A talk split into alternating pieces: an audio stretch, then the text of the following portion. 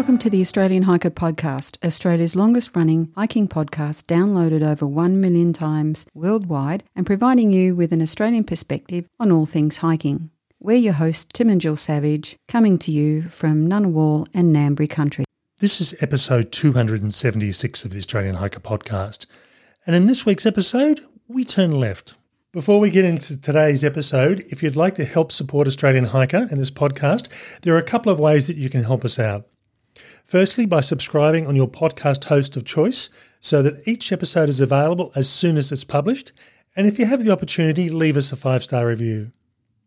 Another way to support us is go to the Australian Hiker website at www.australianhiker.com.au and click on the Support Us page and buy us a coffee. You can do a one-off donation or become a monthly supporter. All donations are greatly appreciated and help us to continue producing this podcast and blog. Now let's get on to today's episode.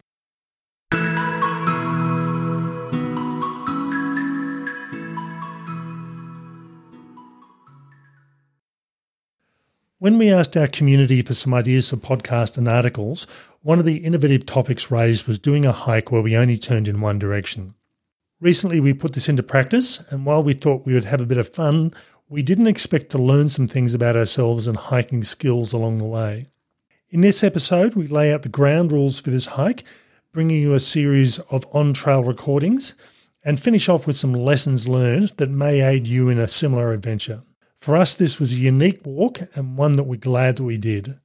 Now, before you progress with this podcast, I'd recommend that you go to the advice section of our website and look at the written version of this podcast, which has a series of photos as well as a video that you can follow along as you're listening to our on-trail podcasts and put a picture to what we're talking about as we go. So why did we do this walk? I think for us, apart from it had been suggested by a community member, we have got a real shortage of time at the moment. And to do a walk that we haven't really done before involves travelling out of Canberra, doing the walk and then coming back again, which ends up taking a fair amount of the day. We can manage to find at least half a day, so we decided to revisit some sites we are very familiar with, but to do them in a different way. And as we mentioned, this is where we only turn in one direction, or gives us a chance to have a look at familiar walks in an unfamiliar way. So in setting the ground rules, and these really are arbitrary ground rules, they're nobody else's rules apart from ours, and this really brings in the concept of hike your own hike, so doing what you want to do based on your plans, nobody else's. So we set up a series of arbitrary rules that suited us and we thought that were achievable. So we wanted to pick a starting point close to home, so no vehicles were involved. We wanted it to take no more than 4 hours because that was roughly what available time we had. We wanted to only turn left or go straight ahead. Now, if we had only just done left, we would have ended up coming back around in a circle very quickly. I was going to say, it would have been very short. Now, I'm a bit of a sci-fi geek. I'm a big fan of Doctor Who, and there is actually an episode called Turn Left or Turning Left, and in that episode it changed the future by turning in one direction rather than the other. So this piqued my interest, and that's why we picked the turning left concept. Did it change the future, Tim? I think it might have done. Going straight ahead was allowed, as mentioned, and that gave us a bit of versatility, but we weren't allowed to turn right.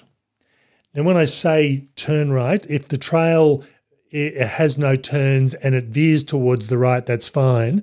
And we had one instance on the walk we're about to describe where we actually veered right and then were presented with a left-hand turn.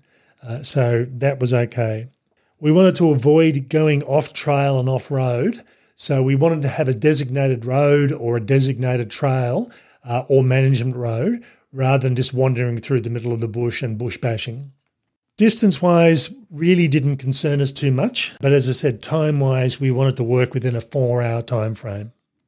And last but not least, we wanted to do the least amount of planning that we could get away with, and that might sound a bit strange because normally you tend to plan hikes to cover every aspect, and certainly I do.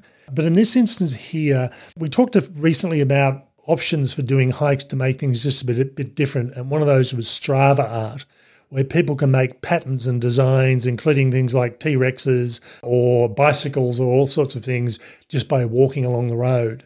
But to do that, you have to virtually plan that out on computer to start with and then deliver it by walking the hike to get that trail map showing up to be in the design you want. Yeah, there's no way that our map turned out to be any creature whatsoever. No. So I think from our perspective, the planning we did do was really more about making sure we could deliver the overall concept. So I did a bit of basic planning because it was no good turning left and all of a sudden finding out we were 20 kilometres from home and there was no way to get back because we'd gone into a bushland area that had limited turns and options. So I did some basic planning a few days beforehand just to see if it was possible, and certainly it was. But that didn't quite end up how we'd planned, and we'll talk about that a bit more at the end of this podcast episode. Okay, in this next section of this podcast, you'll hear a series of short on-trail recordings from the day. Not overly long recordings, but it'll give you an indication of what we were thinking as we were travelling along, and that will follow with the lessons learned, to help you potentially do your own similar adventure and things that we did learn from it.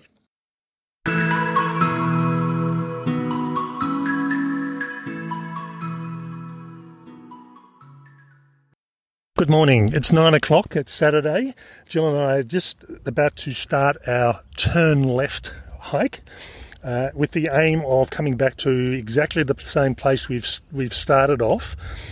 And there's two ways we could really look at this. One is I could have sat down and with Strava or with Garmin and planned this walk out to the nth degree with every turn in place. And that's what you're doing in Strava art, creating images or creating connect the dots. But in this case here, I just wanted to have a bit more of a wing it and see how we go. I've got a general idea of where we are heading and where we're going to be finishing up. The hardest thing from what I could work out is going to be getting back to this exact same spot. So we can get back into the suburb okay without too much problem, but again, with only turning left or going straight ahead, it's going to be a bit harder to get back to this point. So we'll see how we go when we get to that stage.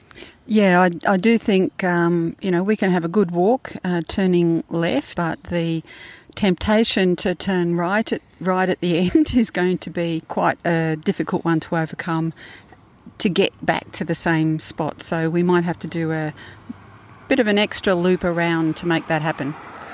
I'm fairly familiar with all the area we're going to be covering today. I've walked it all one way or the other over the years and over the last few months, so I know it fairly well.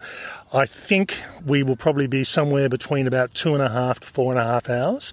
Although, again, that's a big window, Tim. That's a big window. But from my perspective, I haven't planned a specific length of walk.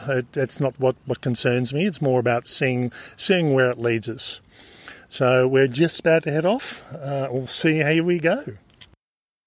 We've been going for around about 40 minutes now, and we've, as expected, we've had to do one loop and cross back over a road we walked along to get in the direction we're heading. So that was a thing we were aware of. One thing I must admit I hadn't thought about it when I looked at last night. I think I've taken potentially the wrong road, and I'm a bit lower on the base of Mount Ainslie than I probably needed to be. And now we're ending up with a Y branch, which is definitely a left turn or a right turn, and ideally I want it to go right. So what's going to end up happening, and again, it depends on how we interpret what we're doing, but if we set the rules about what we're going to do. Jill suggested that we go to the right of the tree and loop around almost like a roundabout, but we'd have to take the right-hand branch to do that. Well, we're kind of going straight ahead, so we're just going left on the roundabout and doing a full circuit, that's all. But again, what you say is we make the rules. If we think that that's a bit cheeky, we'll continue on left and do another loop and head up higher into Mount Ainslie. Yeah, and that's where I think I expected to be. So we are going to end up doing another loop and we'll see how that goes. It's around about 10:20. We've just stopped to take a morning tea break in a semi-shaded sort of area. The forecast for today is 33 degrees Celsius, and when we left home it was around about 18, so the temperature is starting to climb reasonably steady, which is not my preferable hiking conditions. So we're taking a few more breaks than we would do for the distance we're covering. From the last recording we did, we ended up having to loop back around, and it's almost like I'll put some diagrams on the write-up of this walk. It's almost like taking a square and just expanding it out and expanding it out to get where you want to go, or coming back in again the other way. So in this case here, we knew we had to loop back round and come over the way we were, but higher up. So we ended up on the trail that's called the Kokoda Track, which is the summit trail from the War Memorial up to the top of Mount Ainslie. And we've taken it's not a designated trail, but it's a fairly obviously worn trail across the side of the mountain. And I must admit, I don't know that I've ever actually come through this area before. As a child, I used to play over this mountain and come up it almost every day. And even as an adult, I've walked it most days that I've been around here. So I'm fairly familiar with this area, but this is an area that's new to me. So that's one of the benefits of doing what we're doing, seeing things that we haven't seen before. Yeah, and it's a lovely little spot. And, with the weather warming up, it's sheltered as well. There are birds and kangaroos and a little joey over there. I can see it reasonably close. And it is kind of a nice little adventure because it is in the middle of more formed tracks that we would normally walk on. And so we're getting to see a little bit of a different view. As Tim said, there's definitely a track here. Not well worn, but you can see the track. And obviously it's frequented sufficiently to keep the vegetation down.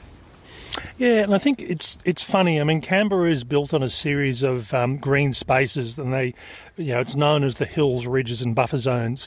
So you always tend to have greenery on the hilltop. So it's the bush capital. That's what we're called.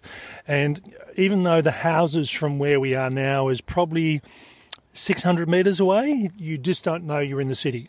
It is very much bushland, and I'll do a video which I'll put on, as I said, on the written version of this, just to show you what it's like.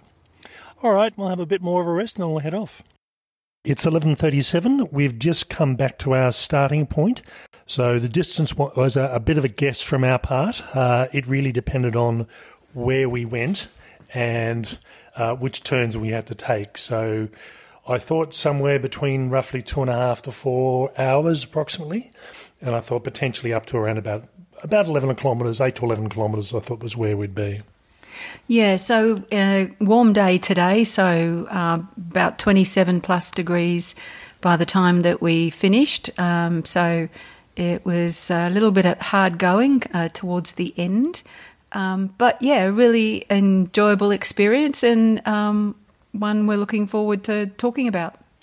So in this next section, we're just going to go through and do a review because there was an awful lot that we learned that we just didn't even think about before the start. So keep on listening and find out what our recommendations are for doing this type of walk.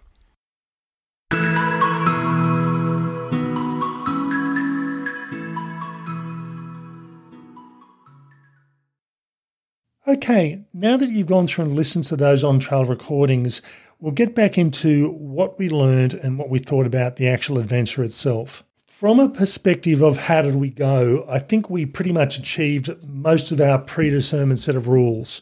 We really did only turn left or go straight ahead, although I think where we were possibly a bit weak was did we go on to only stay on designated trails or designated roads? Yes, we did, but we were being a bit creative in a couple of instances where there was definitely a trail there, but it wasn't a formed or a marked trail as such. And I think I would have been a little bit more creative at certain points, like walking around the tree to the left so that we could then go straight ahead to avoid a right-hand turn. Tim wasn't keen on that one. So there was a little bit of a debate about, how strongly we needed to stick to the turn left idea. And I think that was one instance. It was almost a bit like a roundabout. It was a roundabout at a T intersection was the best way to describe it. I thought that was a fair thing. Yeah, and that was the sort of discussion that it created. We also had another instance not long after we started where we wanted to get into bushland, and one of the things we hadn't thought about is, do we have a left turn that will get us there? And initially the answer was no. We'd actually, just as we normally would have walked into bushland, because we'd set these rules, it took us back out into the residential areas again. So we then had to walk down the road, turn left at a laneway we were familiar with, come back around, turn left again before heading straight up and into the bushland itself. So you'll see there's a map on the written version of this podcast that has a couple of things that look like these little square loops, for want of a better term, that were the only way we could actually get back again to maintain our arbitrary set of rules. And it's an interesting one because you actually need a bit of patience and also a bit of determination. So stick to your rules, but also a little bit of patience when you realise that your rule is getting in the way of your own progress. So we managed to get ourselves up onto Mount Ainslie now. We had to at some point turn left, because had we have gone to the next potential left turn, that would have taken us down onto another section of Canberra City, and it would have added roughly around about 3 kilometres, maybe even 4 kilometres to the hike itself. Because it would have taken us well and truly out of, not our comfort zone, but would have taken us past where we would have had an option to turn back again. We certainly could have got back again. That wasn't an issue, but it would have, as I said, added that distance and taken us outside our time frame. Had we have gone straight ahead over the top of Mount Ainslie, that would have pushed us well and truly on the other side, and that would have probably added another 10 maybe in 15 kilometres to the hike itself. So we knew we had to, part way up the mountain, find a left-hand turn, and we did. It was probably, for want of a better term, a goat track. It may have even been an animal track because we came across some kangaroos, but it was actually a track that people looked like they actually, or animals at least, came across. So we had one instance where we ran out of track. Not so much that the track wasn't there, it's just that the trees were so thin and sparse, it was a bit hard to tell whether there was a track there or not. So we persevered and kept on going, and then joined up to the management road, so then turned left again, back down to the bottom of Mount Ainslie, and we virtually ended up going straight ahead, because had we have gone left where we were presented with the first turn, we would have ended up going back up Mount Ainslie again. Yeah, that's right. And going around in a circle. So we ended up going a bit further straight ahead, going onto a lower trail, which forced us into a trail that pushed us straight ahead, and then that then brought us back out into the residential/urban areas of Canberra.